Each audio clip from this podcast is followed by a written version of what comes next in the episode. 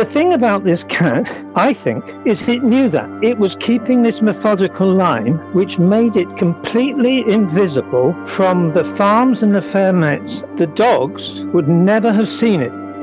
That's the first question. Did you take a photo? And so it immediately puts you on the defensive because when you say no, people say, well, it didn't happen. You're on the back foot of what's your little story. Welcome to Big Cat Conversations. We speak directly to people who've encountered one of Britain's big cats. We also discuss the bigger picture. I'm Rick Minter, and thanks for joining me.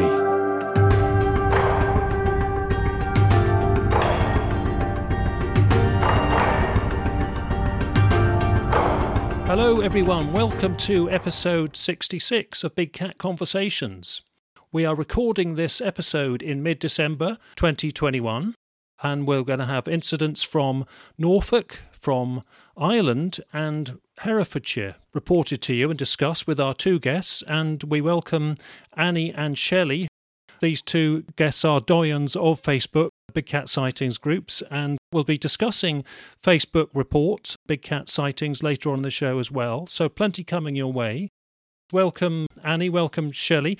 And Shelley, it's first time I've met you today, tonight, and uh, we've emailed for a while. But I gather you're deeply involved in Big Cat Facebook work at the moment, but you've not actually seen one.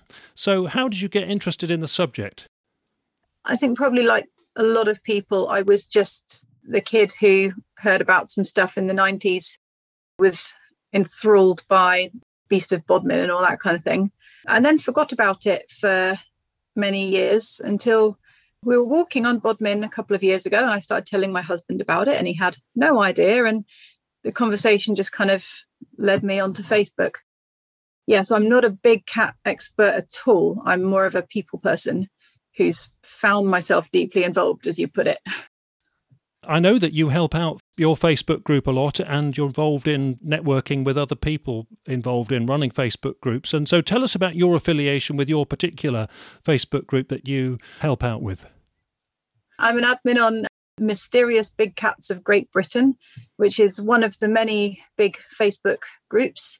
I was just a member and found myself telling off two other members for arguing about whether or not black pumas existed and telling them not to be so silly. There were a few more swear words from them, not from me.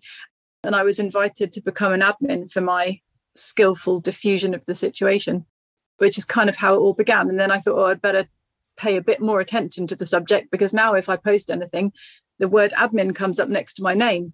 So I'd better try and sound like I know what I'm talking about. Um, I still don't, but the name the word admin comes up. Okay, you taught yourself into a position. The skill you had in facilitating that discussion about black pumas was simply that you wanted people to keep an open mind and not be uh, rowdy.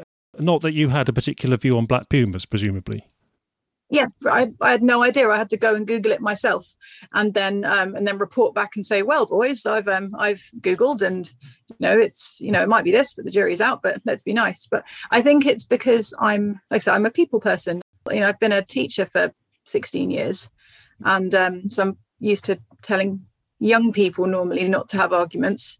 I was surprised that these men were considerably older than me and i had to do it but it's the same skill.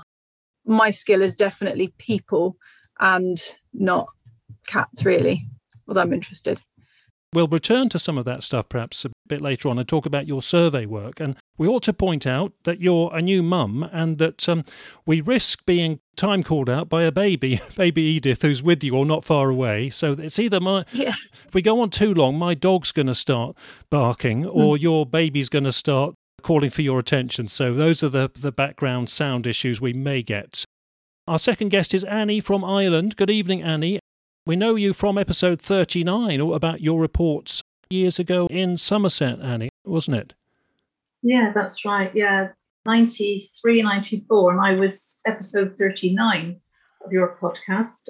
So yeah, I live in Ireland now all my sightings. You know, you can go back and listen to them in episode 39. They were actually from Somerset just before we moved over here. So we've been living here now for a long, long while, you know. But like Shelley there, I'm also admin on the Irish Facebook group of Big Cats of Ireland. I'm admin with one other guy there, Jim, and then we have a few moderators. And Shelley has just joined us now as a moderator as well because we needed some extra help, you know.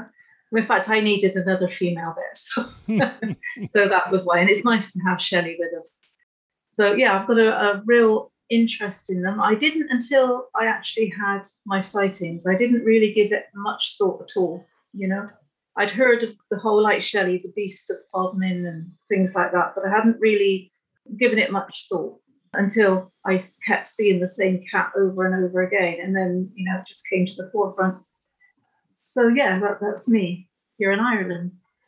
Great. Th- thank you, Annie. And we're actually going to just promote your artwork because I know that you do, as a sort of little sideline now in Ireland, you do illustrations of people's pets. And we were emailing about this a few months ago. You suddenly thought, why don't I do a lynx? Why don't I do a puma? I think you're going to do a black leopard at some stage. But tell us about the challenge of doing a Eurasian lynx. And by the way, what a gorgeous picture. And in fact, I'm the proud owner of this, and it is sitting in the room I'm here at the moment framed, and you just use those coloured pencils, nothing else. Yeah, that's right. Yeah, no, I, I do. Normally, I do pet portraits. You know, sometimes they're memorial portraits for people who have sadly lost their animals. But I do all sorts horses, cats, dogs, you know. But then I thought, like you said, that I would actually try the lynx. And it was a challenge, not as much of a challenge as the puma was, but the lynx has just so much going on in the coat there, so many areas. And yeah, it's just they're a professional color pencil. Um, sometimes I will put a layer of pastel underneath, so I'll paint pastel or pan pastel underneath, and then go in over the top with the color pencil just to get the defined details. But that one was actually solidly color pencil, and they don't fade or anything. You'll find Rick.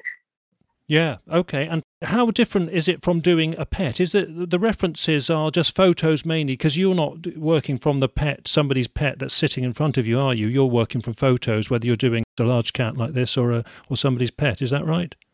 Yeah, that's right. Yeah, people send me photographs of their pet, and obviously, the clearer the photograph, the better the actual portrait will be after it it's much the same actually in some ways as a household domestic cat because there's varying lengths of fur. You get longer fur on the neck shorter fur on the face sometimes. The puma that we're just looking at here now that was an actual huge challenge because of the shading. Also there was some daylight hitting that puma on the right hand side of its face. So it's hard just to get the variation. And, and like you say rick their coats actually vary so much from animal to animal. You can use a bit of poetic license, but this was taken from an actual photograph. So I just wanted to get it exactly the same as, as the photograph, which I think it is. Yeah. Puma concolor means cat of one colour, which of course they're not. But sandy brown or honey blonde is how they're often described. I heard somebody on a podcast recently describe their sighting of a melanistic one, which they claimed as very charcoal, dark coloured, and you could tell it was a, a mountain lion because it had uh, even darker ears and darker tail tip, which of course they hmm. do. They do have uh, black backed ears and black tail tip. So, incidentally, we will put these on the website for this edition, episode 66, so people can see the pictures um, that we're talking about today on episode 66 on references and links on the Big Cat Conversations website. Now, quickly before we move on, we are going to do word of the week because we're talking about the ears of these cats. And the word of the week for this time is ocelli. I think that's how you pronounce it. Ocellus as well. Ocelli's plural, ocellus singular. It's nature's eye, that sort of eye like in nature. And a classic one would be the eye in a peacock's feather. So that's really an example of the eye in nature. But we've got that eye in nature at the back of a cat's ear. Now, this shading on the back of ears is very strong on a tiger and serval and savannah cats. And I was looking at my model, toy model cats, and the best one, for the example, was the Scottish Wildcat. And of course, this is the pretend they use for communication when they're flattening their ears in a conflict situation and they want to show a threatening pattern to a creature that's going to attack them or confront them. It's the ocelli, which is nature's own sort of imitation eye. many cats have on the back of their ears. So if you'd have turned that ear around on your puma illustration, you'd have got it mainly black, but you would have had the pumas ocellus or ocelli. So that's word of the week. And we'll move on now. And we're going to move to Norfolk. We were going to have uh, a witness on who can't make it, I'm afraid, Adam from Norfolk, from near King's Lynn, from the Wash in northwest Norfolk, because on the 8th of November, I think it was 2021, there was a double sighting. Somebody took a video footage in the afternoon on the 8th of November, and somebody had a sighting in the morning. And Shelley, you're going to tell us about Adam's sighting on the morning because Adam can't make it tonight. But uh, Adam was on Facebook on that day talking about it, and this was before he knew that video footage had been taken that afternoon, about three hours later, at about two miles away. He was coincidentally a listener of the podcast. Tell us what happened, Shelley, if you could.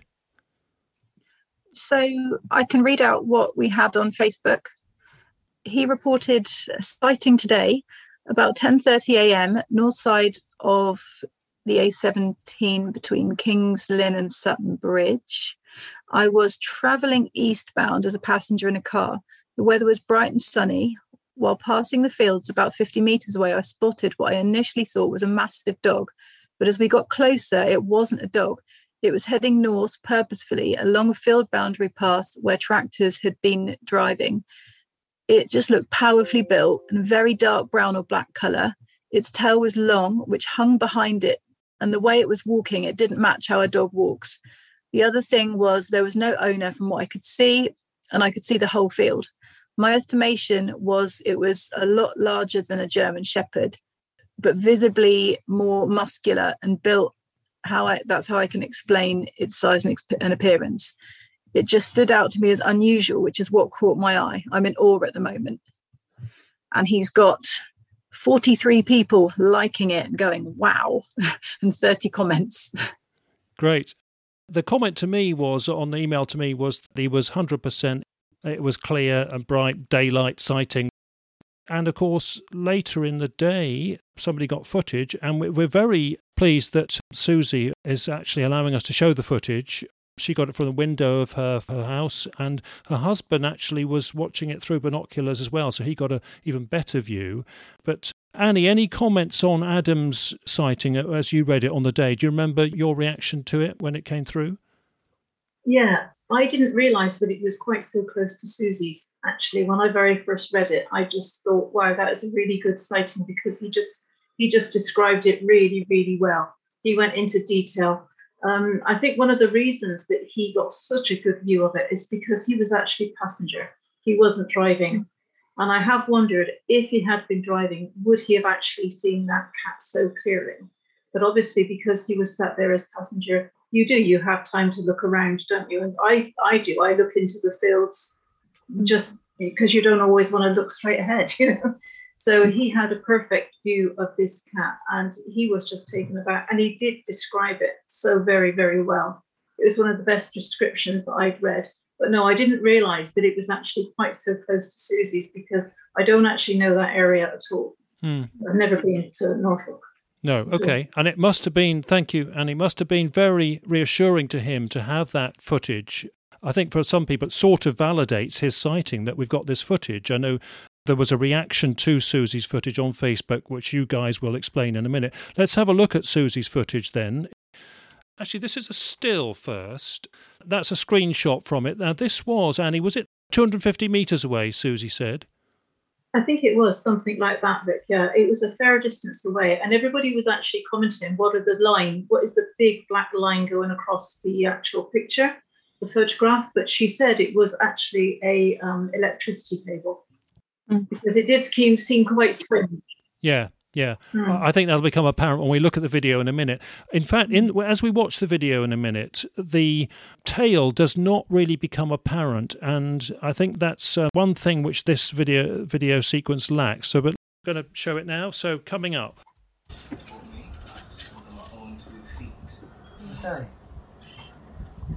We could see those power cables now, and. It,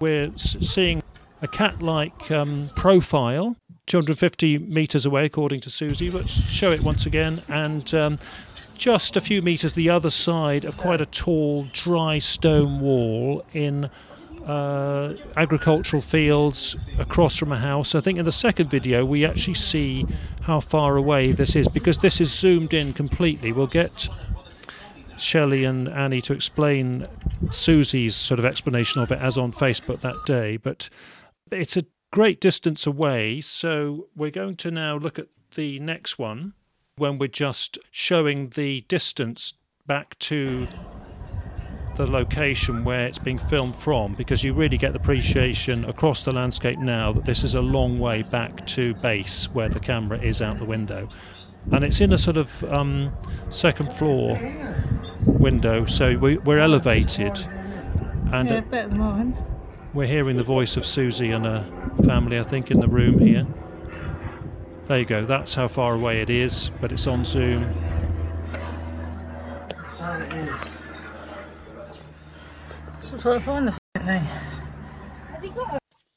Okay, there we go. Right, can you guys tell me what you thought of it at the time, and then tell me how the reaction was on Facebook because I think actually largely got quite a positive reaction on Facebook, but it was spoilt a bit by some of the sort of more miserable, spiteful points. But anyway, how did you guys react to it when you saw it first of all? And we're going to go with Annie first on this, aren't we?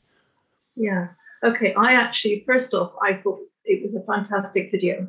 One of the reasons I thought it was so good because although Susie was zoomed right in, she actually held that phone still. And I know how hard that is to do to actually get a good, I mean, that was clear to me.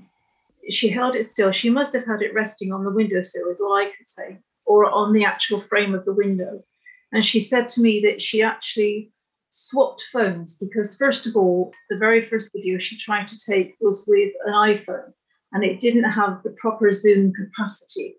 And so she threw it down and picked up her husband's um, Samsung Android and started filming with that. And she got a better look at it, you know, that way. I just thought it was a really good video. Mm. You can see the cat is aware of what's going on around itself, but it's purposefully walking along there. And she just did amazingly, I think, to actually mm. capture that, you know, and to and to film it, to be so quick thinking, to grab a phone and, and film it because she could have just watched, you know, and not done anything about it. But I just thought it was excellent. And she did get some very good reactions on Facebook like you say, Rick, a lot of people commented positively. And then, as we're going to discuss later on, a lot of people started um, not being quite so nice.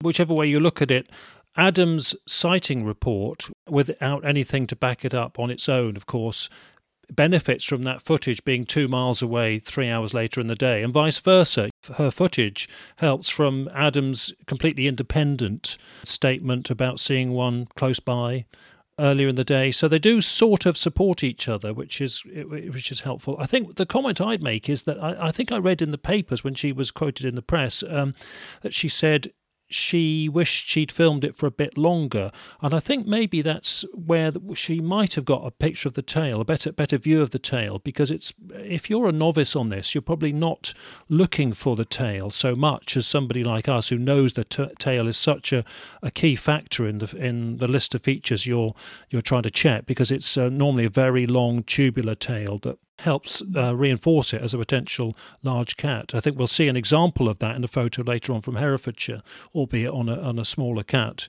So, Shirley, what did you reckon? I think same as Annie. When I first saw it, I thought, "Wow, that's really good." Um, I remember the thing that first caught my eye was the wool, and um, you know, people always talk about scaling, and just thinking, well, you know, that wall, it might be a particularly tall or small wall, but either way, that's definitely a, some kind of dry stone wall. And if that was a domestic cat, you'd barely see it at that distance. Like most people who saw that footage, as soon as I saw it, I thought, oh my gosh, this is a this is a good one. We do see a lot of very fuzzy videos where it really could be a domestic cat or a bin bag or whatever but this was one that I think made a lot of people stop and go, "Oh, right, wow, that's that's pretty good." And as you said, the reaction from most people on Facebook was like, "Wow, that's amazing." there were other comments that were more dismissive, you know, which was the downside. It was a shame that Susie took it down soon after she put it up. But I mean, her reasoning was that she was getting quite a, a miserable, rude reaction, and she, I think, she felt, well, won't bother with this lot then in that case. But so. Mm. Annie, you're going to explain what happened, aren't you? The process of events, and and because it did then go to the press, and, and we could all see it in the press, but it went off Facebook because of the nature of the trolling comments, perhaps. Yeah, that's right. I mean, I'm just looking at one of her posts here now that she put up that you know, they were saying, why didn't you go out and, and get evidence of it? And actually, she was worried that the cat would still be there, that the cat would um, maul her, in her words, or go for her in some way. She was actually frightened to go back out there and start trying to get measurements quite so soon. And also, the farmer had been back in the field the rest of the day, and she didn't feel that she was able just to start traipsing across this field, climbing over his wall, and, and trying to do whatever was needed. And um, she says in there that she she got a people were saying that it was a lamb, a cow, a dog, a normal domestic cat. They were saying all manner of things other than what it was. I mean, it's obviously you look. It's not a lamb. It's not a cow. You know, it's not rocket science, is it? and I think she just got thoroughly fed up of these people calling her out on things. Um, and quite rightly so. She just said that she just didn't care anymore and she just took it down, which is it is unfortunate. I think when people talk like that on Facebook, they have to realize that they're engaging with somebody. And if you, if you want to say that it's a, a cat or a domestic cat, explain why you think it is a domestic cat. Don't just type domestic and, and leave it and run off you know, or oh no, I think it's there, or something stupid, which is what Anne had from Anglesey, you know. So just mm. explain why it is you feel that you've come to this conclusion, because debate is good, but we can all debate things in a really kind way, because it's it's not nice. There there are some really awful, rude words that I couldn't even begin to repeat right now of what people were saying. And even though others were saying, you know, be nice, don't don't be saying this. They were just taking no notice whatsoever. And in fact, there was the word liar used, and that's out of order. Hmm. Adam said that, in contrast, he didn't get any people trying to dismiss his testimony, but then he had nothing visual to back it up. Shirley, did you have a view on on all of this as it was um, uh, kicking off on Facebook on the day and the following day? Yeah, I followed it closely. It was, I think, it was on one of my days off. What I thought was interesting was there were there were different kind of veins of conversation. Um, you know, there were obviously the lots of people who were very positive about it. There are the people who, like Annie said, will just drop in the word domestic, not explain it, and just leave it. And it's quite it's quite dismissive. And I think those people aren't trying to be nasty you know it, probably feels it. They're not trying to be nasty but i think they're trying to make out that they are that they have healthy skepticism and they don't want to look gullible. I think there's a, a lot of that across the facebook groups when people look at evidence. People don't want to go oh yeah that's definitely a cat in case they look like the silly fool. Um, and unfortunately it just comes across as dismissive is you know for the person who posted it in good faith. Um, and then yeah there are people who are just outright mean. And I think with them, it's because they're so desperate for a good video or photo. And you know they may or may not have seen something themselves but they're so desperate for there to be real evidence that they feel frustrated when something isn't conclusive. And it's difficult for those people in that situation to just bite their tongue a little bit.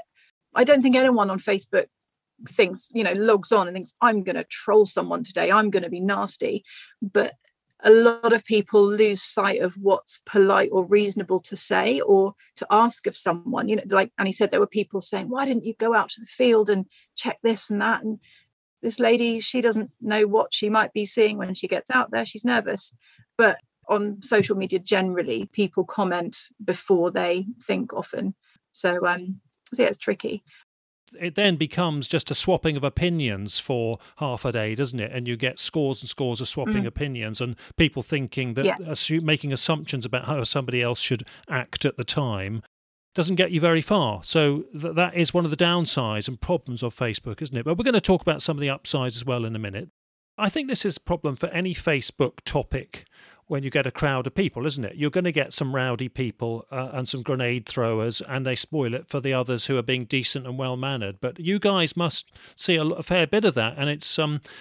I sometimes wonder how you have the sort of fortitude to keep going every day or, on some kind of rota system. But um, Annie first, and then Shirley. What drawbacks are there from adminning Facebook groups on big cat sightings? Yeah, well, what we've actually decided to do on the Irish Facebook group there is to actually have the post, the first initial post on approval. So, you know, they have to answer questions to get into the site. I'm quite amazed the number of people who refuse to actually uh, answer any questions and that they're just simply not let in if they don't agree to abide by the rules. Which one of the rules is no no spamming, no trolls, no rudeness, etc. You know, kindness and, and debate is good. But we also, like I say, we have their um, their posts on approval. But you can only do that on approval if the site is not a public one. So ours is a private one. Facebook will then give you that option. Um, but once they've actually posted once, then we, you can no longer approve their posts, which is another drawback. But we just keep an eye on things. It's actually fairly good. We've not had too much bother at all, really. We've done quite well. Thank you, Sh- Shelley. I'd agree. I think the overwhelming experience is, you know, is positive. There's a team of admins in the the group I began adminning in. We've got a kind of constant chat going about people coming in. You know, are they, you know, they haven't agreed to the rules, or do they look like they might be a journalist, or you know, what's weird about them? Why only just joined Facebook? Did they get banned before? Or there's all kinds of little things to look out for. But generally people behave themselves and generally people are there because they're curious about the subject. You know you say you know i'm not sure how you know how can we put up with the all the aggro being involved in it? But actually it, you know on it, it doesn't feel like we're breaking up fights all the time. It, it's mostly just a load of nice people having a chat about something they're curious about. And um, every now and then somebody's a bit weird. I would say there are there are times when you can kind of see it's all about to kick off. And I'd say that that's because the problem with big cat Facebook groups is people who are interested in big cats are not homogenous. There are people who have a very kind of rural existence and there are townies and there are people who have very different views. I mean, any anytime anything's posted with the F word in it, and I mean fox, um, immediately it kicks off um, because there are people who are very pro hunting and people who don't want any creature harmed in any way. There are lots of divisive topics. And everyone who's joined a Facebook group about big cats is interested in big cats, but they will, you know, potentially disagree on everything else. That's a lovely thing about the groups as well. It means that I will end up having conversations with people I would never have met um, or even wanted to meet potentially. And, and, and that's what everyone's experiencing. We're all, it's like it's a cross section of society. The only thing we have in common is that we're curious about big cats.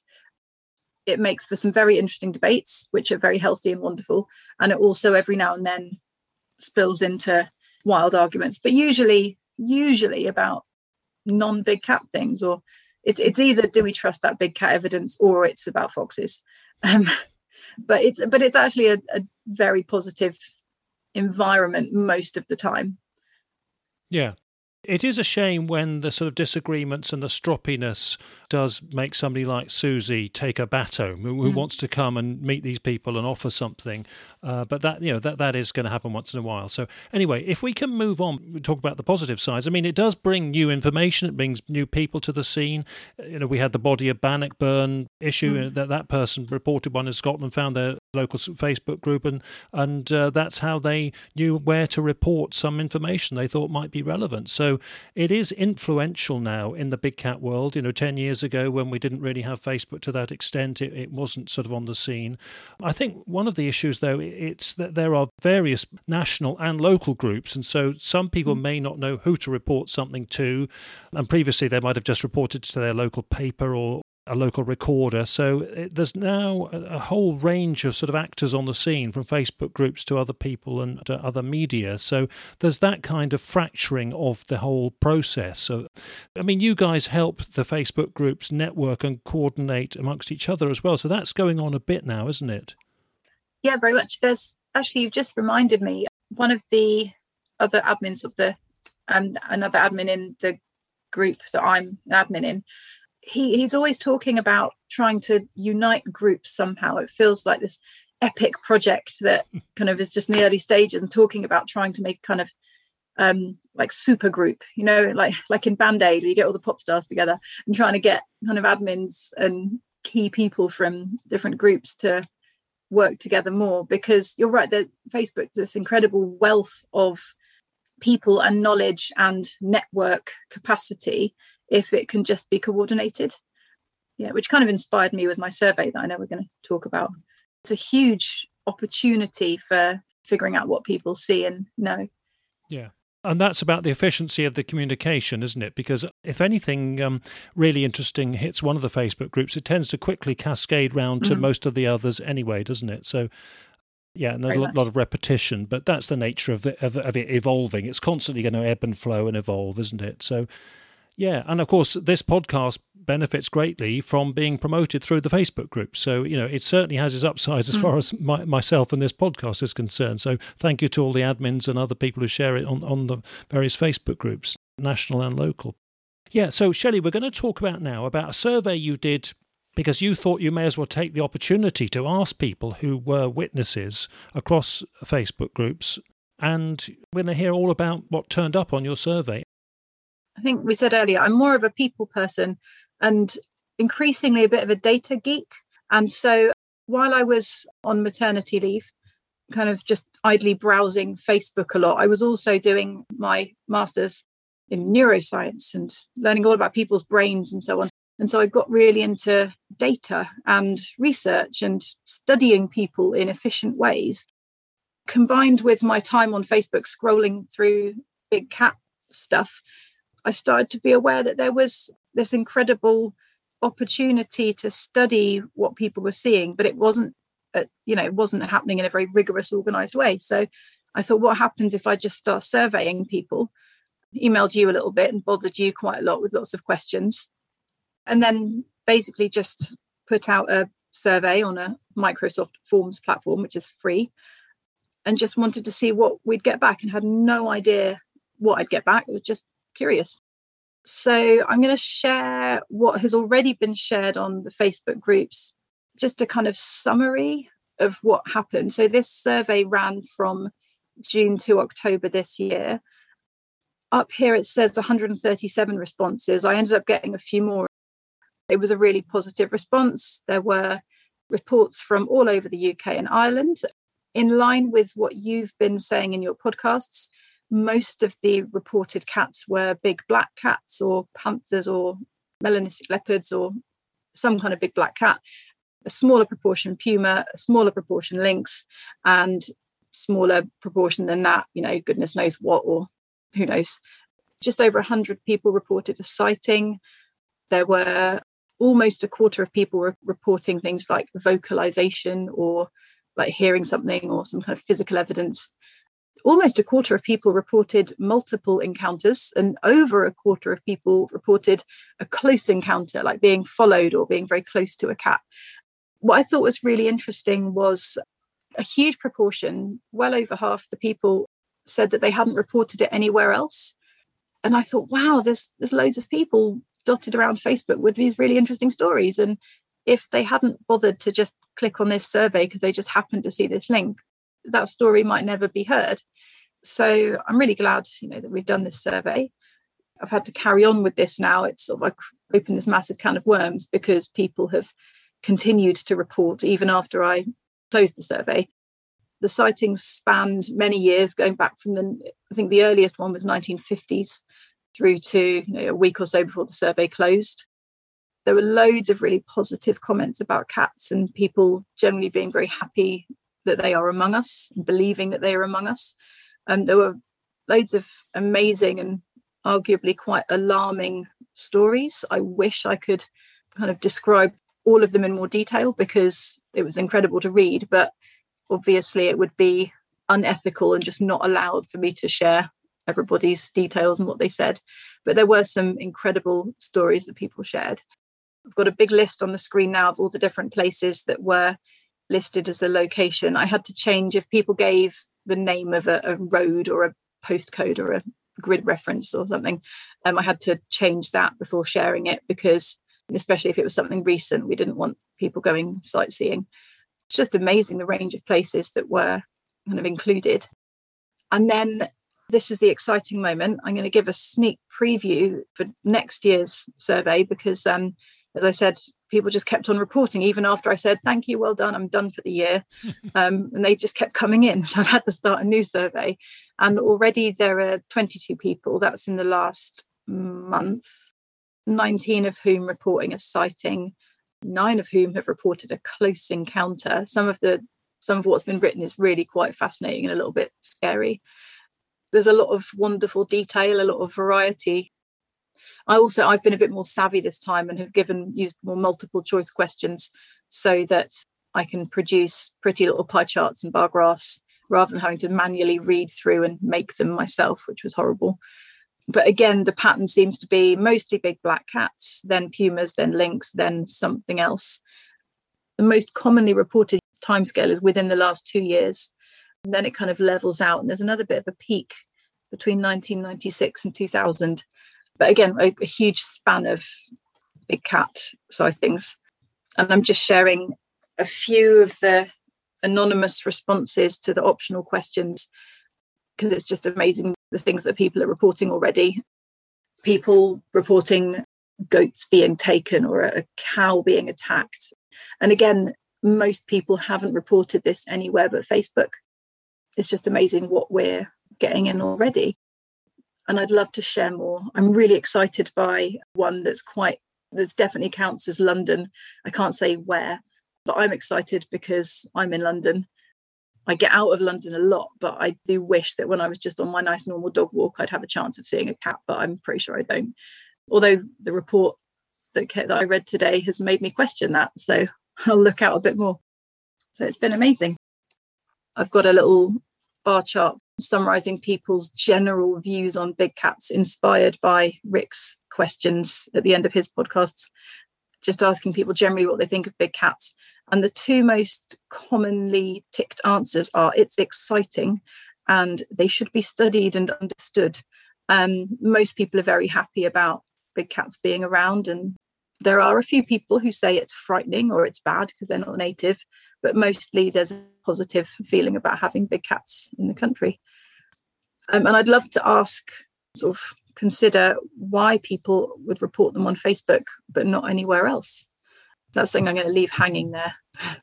Wonderful. Thank you very much, Shelley. And also, thank you for sharing the data. And I know you've had people's agreement for this with Andrew Hemmings at uh, Royal Agricultural University, uh, who's got a student working on this sort of thing this year. And I remember when you passed material over to him, you said, um, Note that one of the Gloucestershire ones says they're 400 metres away from the Royal Agricultural University. And I remember uh, a few years ago, Frank Tunbridge had one that was must have been a similar sort of distance from the Royal Agricultural University and on the outskirts of Cirencester. So um, maybe it's very fitting that they're interested and um, involved in the topic in fact, I remember when I was at a research um, committee when they were discussing whether they should pursue studying big cats.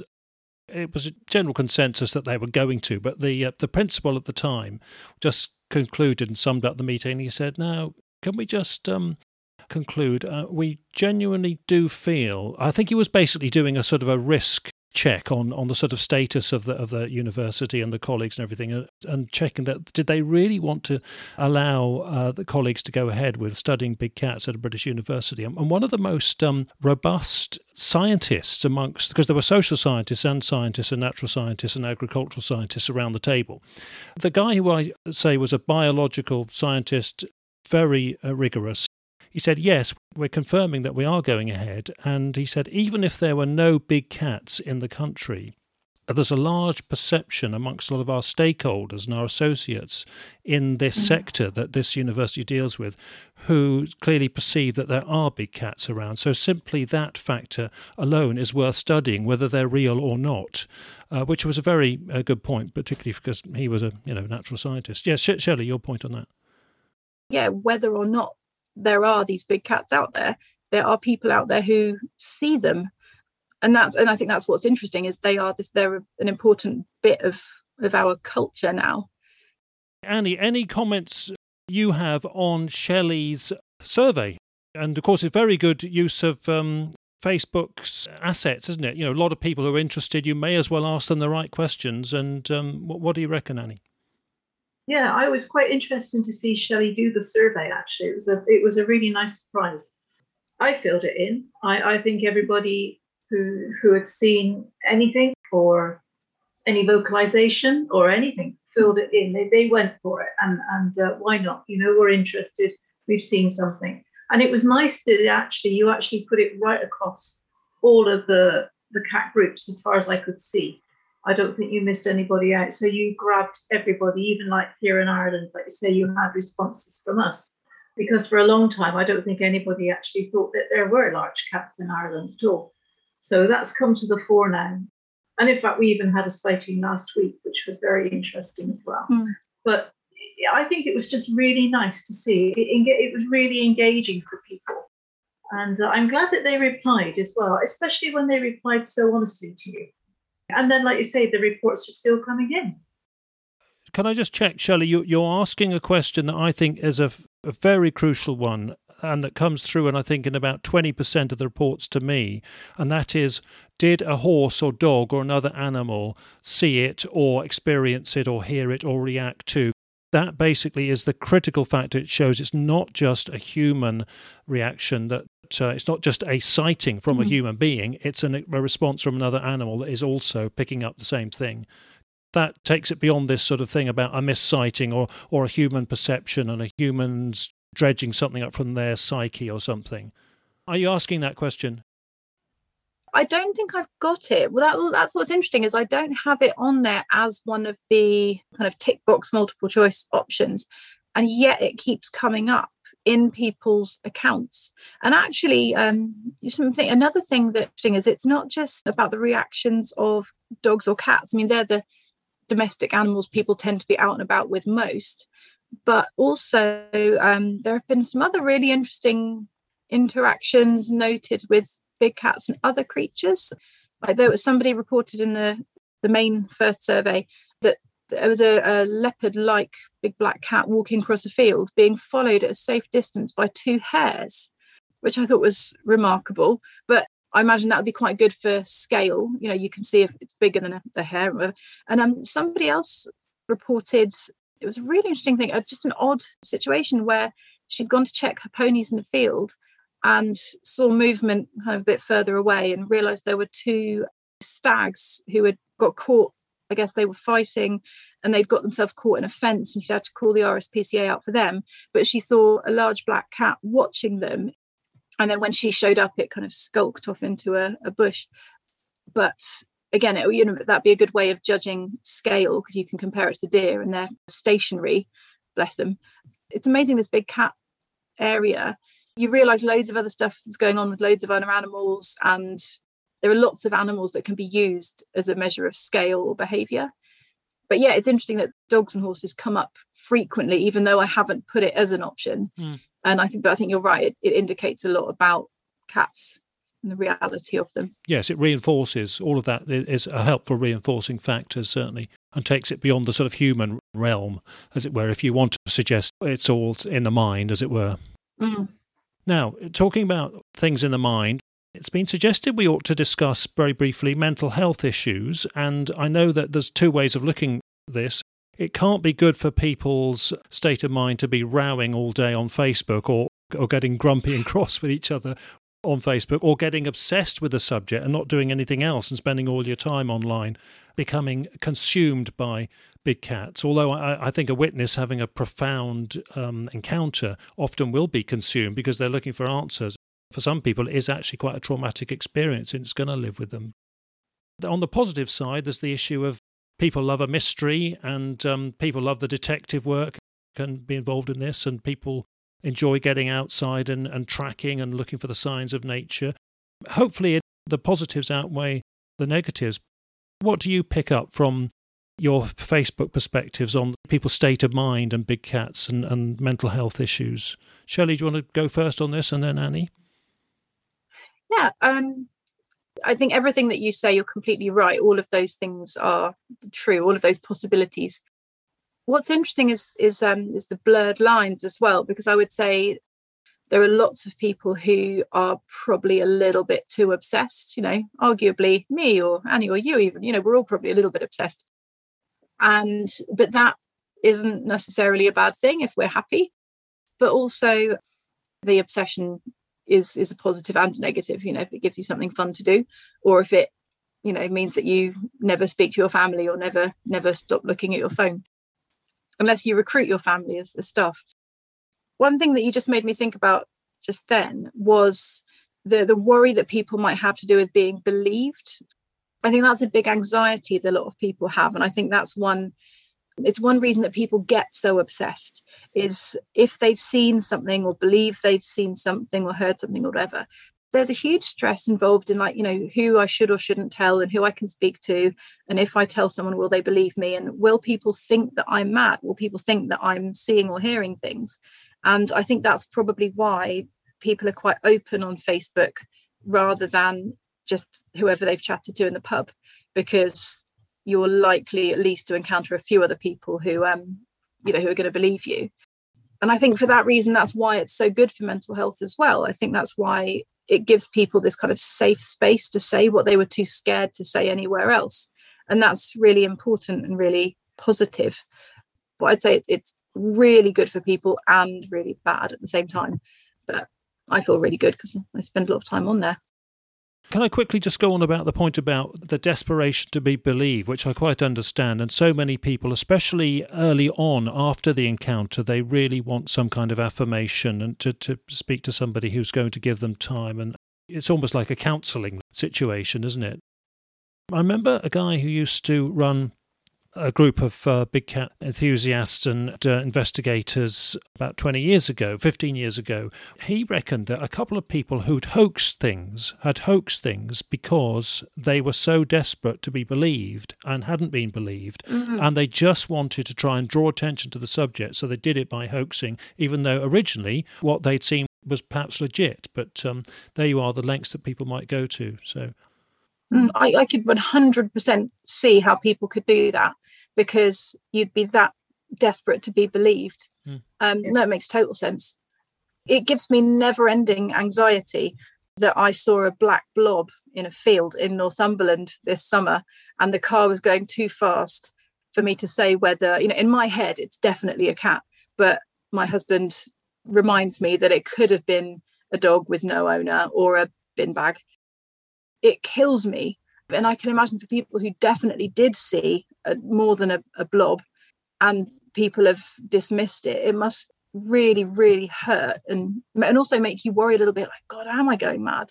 So you can totally see how people fixate on this idea of being believed. I totally agree. I think there's good and there's bad. I think the good outweighs the bad. This is on mental health on mental health and state of mind issues that's right. On mental health and as regards Facebook and things like this, I think the good really does outweigh the bad. I think when you actually have a sighting as well yourself, you start to question yourself anyway. You run through in your own mind, is it this? Is it that? So, but then you come to the conclusion and you know exactly what you saw. Even now, my husband and I will say, We did see that, didn't we? Yes, we did. We know what we saw. And it is a therapeutic thing. And if you don't, if you if you were alone when you saw it, you need to talk to somebody about it. You mm. need to be able to work it through. And I think Facebook is a great thing for that as well.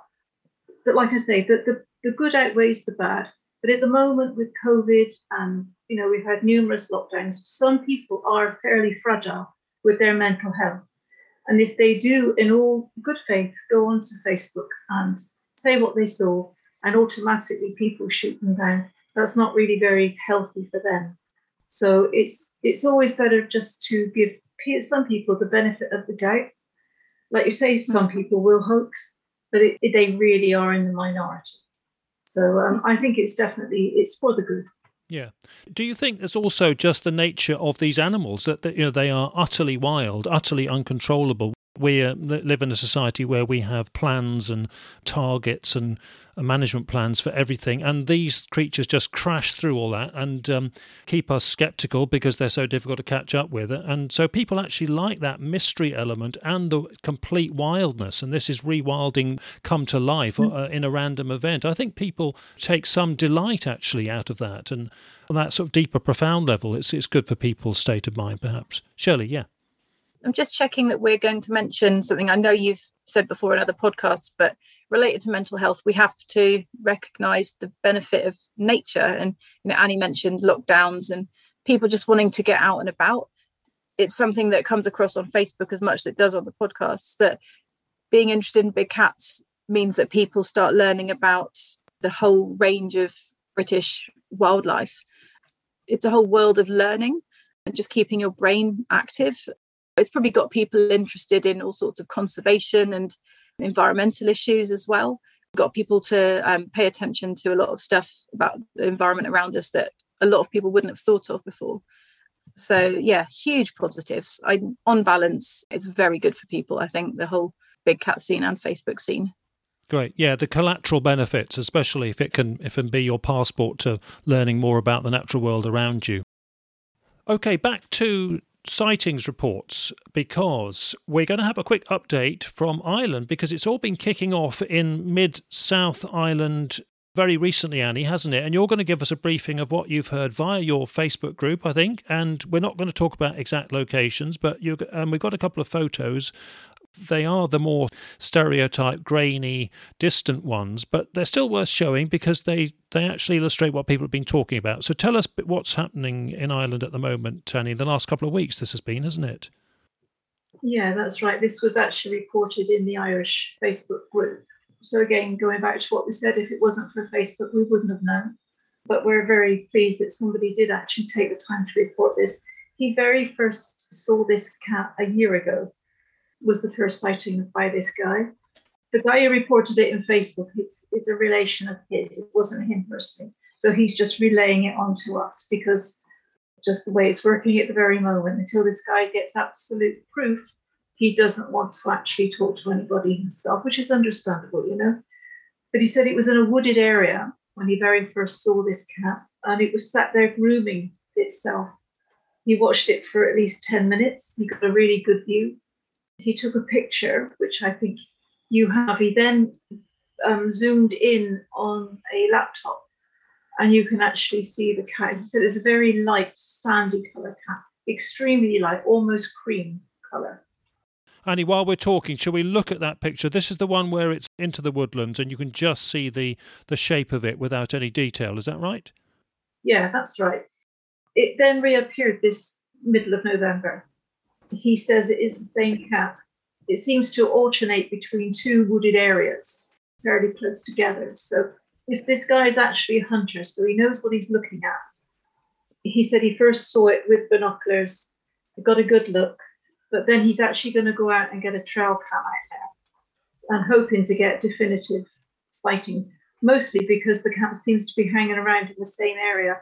But the second time this past weekend, it wasn't watched with just him, it was a complete family of people there saw it. So they actually had a very good, clear view of it, and they're very well aware that it's there. Understandably, they don't want to give a location. Yeah, okay, we'll have a look at the pictures now then.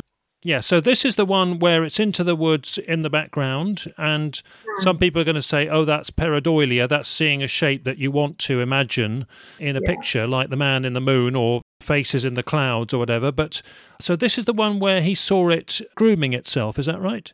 Hmm, that's right. Yeah, like you can see, you can see that he's actually looking through the uh, the sheep net fencing that surrounds a managed woodland. So you can actually see the fencing there. So it was a good ways in, and the wood itself was dark, but it was definitely there. He he stood there for you know a long, long time, at least ten minutes, watching it groom itself. It wasn't at all frightened, at all. Just sat there doing what it wanted to do. And then, like you say, he just then zoomed it on up into the other photograph this weekend. Tell us about this one, Annie, this, this lighter coloured um, image. Yeah, this is what happened after he put it on to his laptop and zoomed in, and he got a much clearer image there. I know it's it's not perfect, but you can actually see the outline. You can see the ears. You know, you can see where the light is hitting it on one side of its face, uh, and the front legs. So yeah, it's definite. I mean, he's just totally taken with it.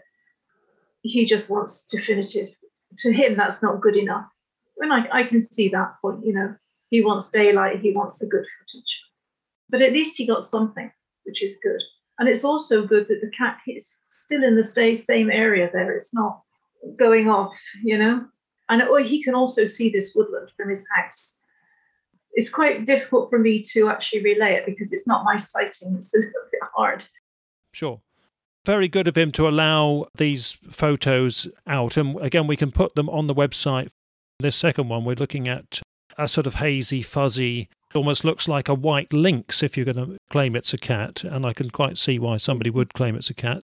You said he was going to put trail cameras up, Annie, and obviously, it's, Yeah. if it's in a local woodland that's in walking distance from him, that's going to be very straightforward to do. So he's got a chance, hopefully. I think he does have a chance, actually, Rick. Yeah, he's going to put trail cameras up in both woods, I think. They're just separated by a field or a couple of fields between them. And I don't think they're very large woods. So he does stand a chance of, of hopefully getting something. And like I say, he can actually see that from his house, the woodland. So he's going to watch it like a hawk, which you can't blame him. Good stuff. And you were saying after La, we had La on the um, podcast recently, about two or three months ago, that sightings like La's and this sort of episode that's uh, happening now in Ireland, it uh, helps sort of galvanise and um, stir up interest in the Ireland Facebook group because there's nothing like sightings to get people sort of revved up and chatting, is there? yeah, Laura's sighting was just phenomenal, I thought. But this this picture here that we're looking at now, that's actually a good distance away from Lara. Uh, Lara's cat was black. This is very, very light colour. There is actually an awful lot going on in Ireland at the moment as regards trading. So I wouldn't be at all surprised if there's a, an awful lot of cats out there. Thank you, Annie. We'll keep in touch with the island scene, hopefully on more podcasts through 2022. And uh, we're going to finish up with a photo that we've been allowed to show that was from Herefordshire. We're looking at what seems to be a relatively small black cat, but with an astonishingly long tubular tail and very muscular sort of thigh hindquarters. And this was shot in Herefordshire, January 2019. And what happened here was that the gentleman who has released this for us to show very kindly he was a keeper for a landowner, and the landowner was basically fed up of uh, a big black cat, a big black panther, on the land that was seen sometimes, and they were sure it was responsible for too many sheep kills. Too, in fact, they were they were older lambs, in fact, and the keeper was asked by the landowner to shoot the cat if he saw it. There was one much bigger than this one.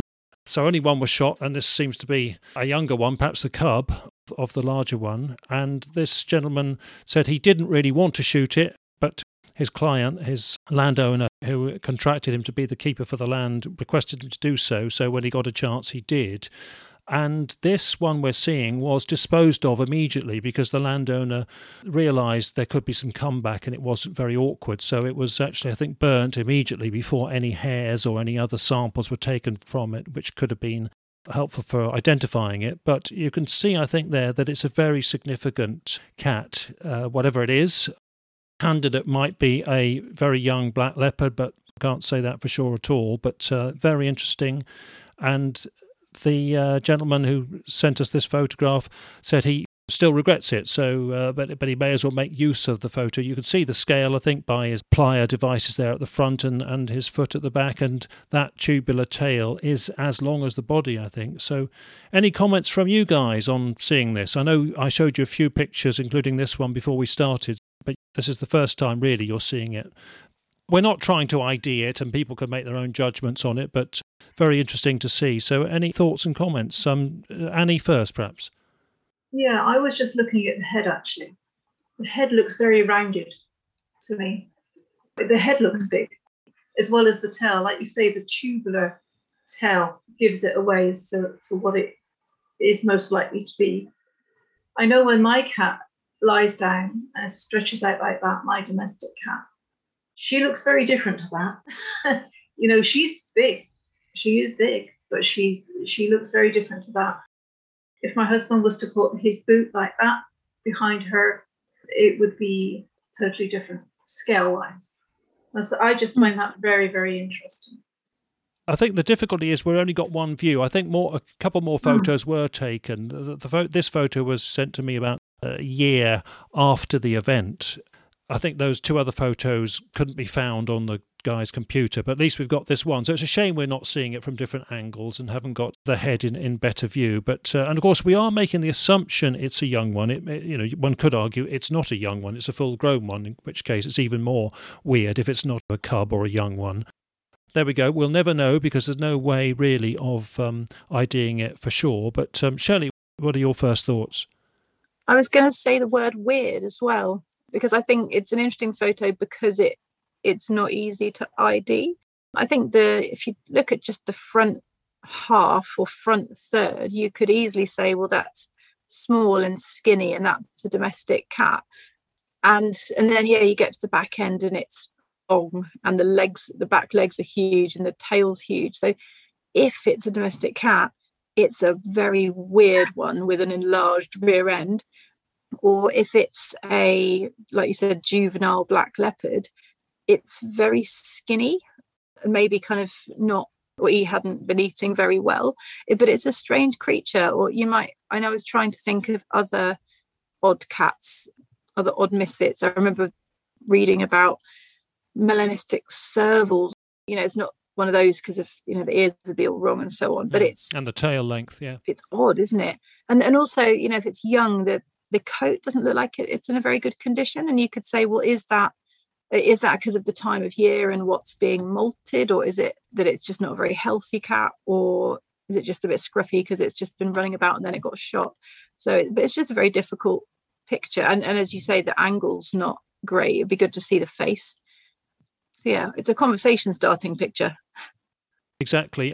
What he actually said was the informant, the provider of the photo, was he was surprised that he didn't feel it was in that good condition, actually, looking at it. Mm-hmm.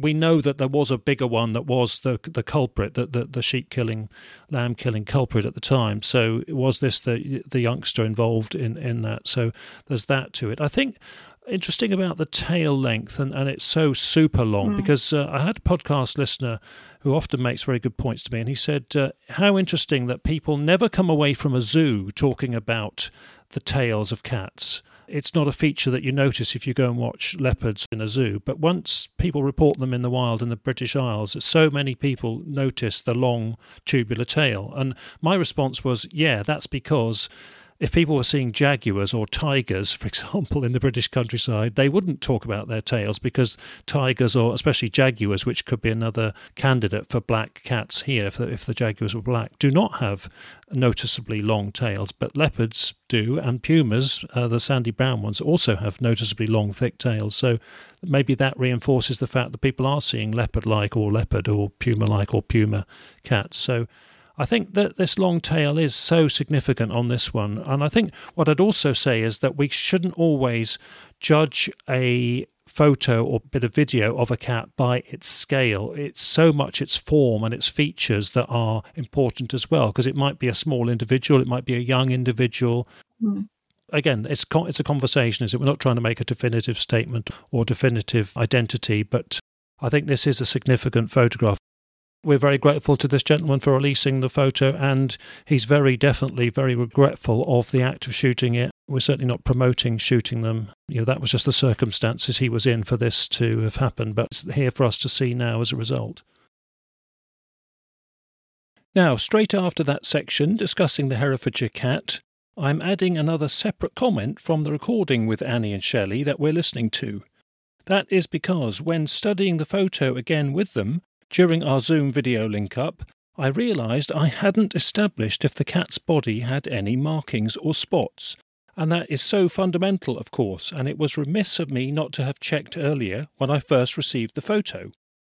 I thought that there might be potential shadow spots visible on the thigh area of the cat, but I also felt it could be a result of confirmation bias, with me actively looking for them too much. So I went back to the provider of the photo and asked him about potential spots. He consolidated his previous answer to me and he confirmed that the cat's body was four and a half feet from nose to tail, ten and a half kilos in weight, and in his words, what stood out were the muscles in its head and jaws, plus spots which you could clearly see. Annie and Shelley were certainly disadvantaged in our conversation by not having that information. I've since informed them of the news about the spots on the cat's body. They both agree that this is an important new fact and it does strengthen the case for the photo possibly showing a young black leopard. In thinking of alternatives, Bengal cats come in black, and their marbled markings are still visible within the black shade, but they don't have an extraordinarily long and tubular tail as we see in this photograph. Likewise, a black savannah cat could have visible heavier shaded markings, but again it doesn't fit this description, especially given the length of the tail of the Herefordshire cat. So, my apologies for the late explanation of this extra point, and as Shelley said, this one certainly is a conversation starter. While I'm doing this voiceover near the end of the episode, we have three other things to mention. First, Shelley stated that she had a sighting of a black blob in Northumberland, one option for which could have been a big black cat. Well, to tease her further, right on cue, a couple of days after the recording, the Northeast Press carried recent footage of an alleged Black Panther like cat in the Northumberland countryside. In case you've not seen it, we've put a link to that one on the website for this episode. The tail of that one does appear shorter than expected for a leopard like cat, but generally that footage has received some fairly positive reaction in the feedback to me, so judge for yourself on the website. Second, as I speak, on the 30th December 2021, Shelley reports that she has received 10 more reports for her follow up survey via Facebook, and that's since we did the recording in mid December.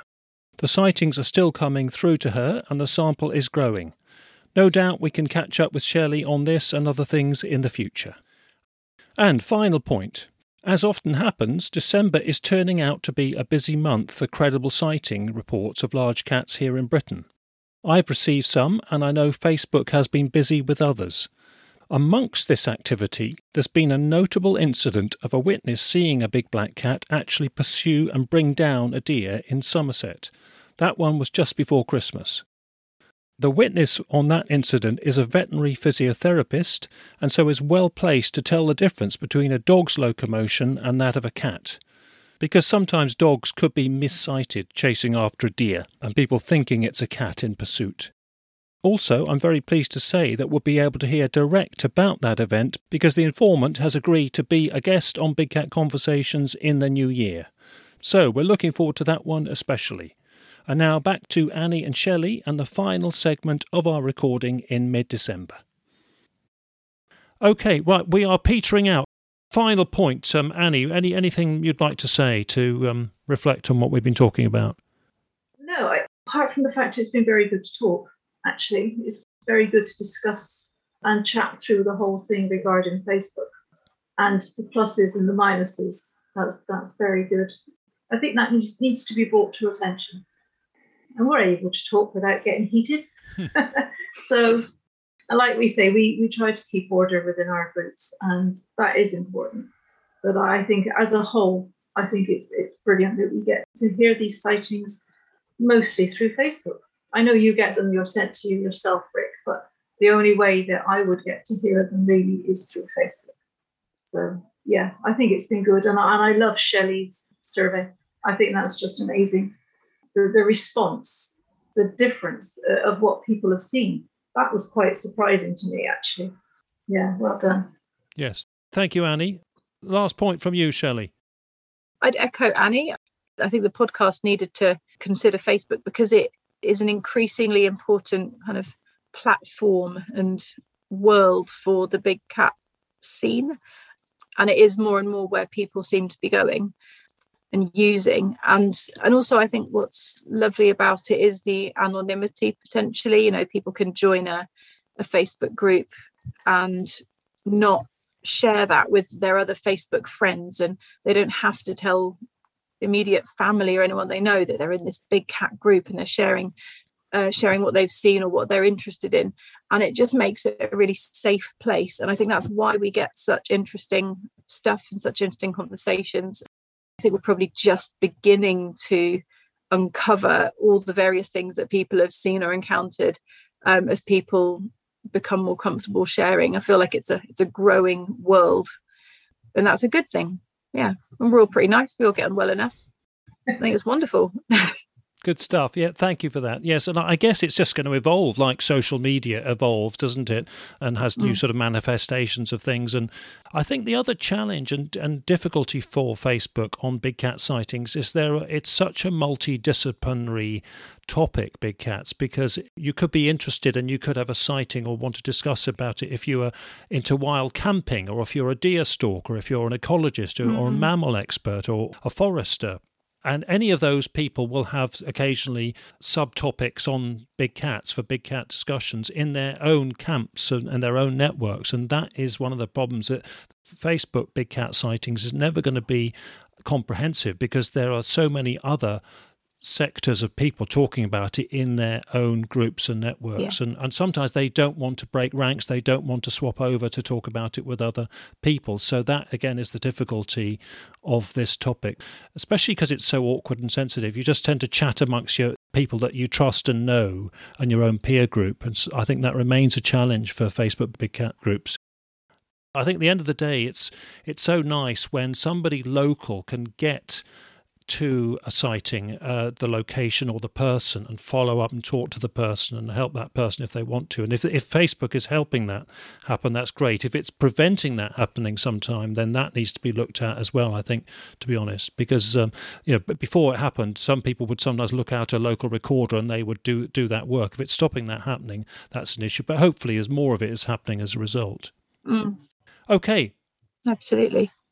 Thank you so much for your time. We didn't get called out by a baby and we didn't get called out by my dog. Or mine. yes, we've all got dogs at our heels here just a final point to say what's coming next on this podcast because we have soon we have a guest from India, leopard expert from India, Sanjay Gubbi, and he was attacked by a leopard. Not only does he advise people on living safely with leopards, he got when he was trying to recover one that got trapped in a school, he got attacked by it. So we'll hear about that. That's coming up probably in February, and the very next episode in January will be an update from Scotland, the sightings and incidents that happened in 2021. And uh, we're also going to have a catch up with Frank Tunbridge at the end of that to um, talk about Jim Corbett in India, extracts from Jim Corbett's Leopards and Tigers and historical books from India. And uh, also, Frank's had a lot of reports this year through the media uh, because he's been in the media a lot. We're going to catch up with him on a couple of highlights from those as well. So, coming your way on Big Cat Conversations. So, meantime, thanks from our two guests for your time. Take care and all the best. Thanks for listening to Big Cat Conversations.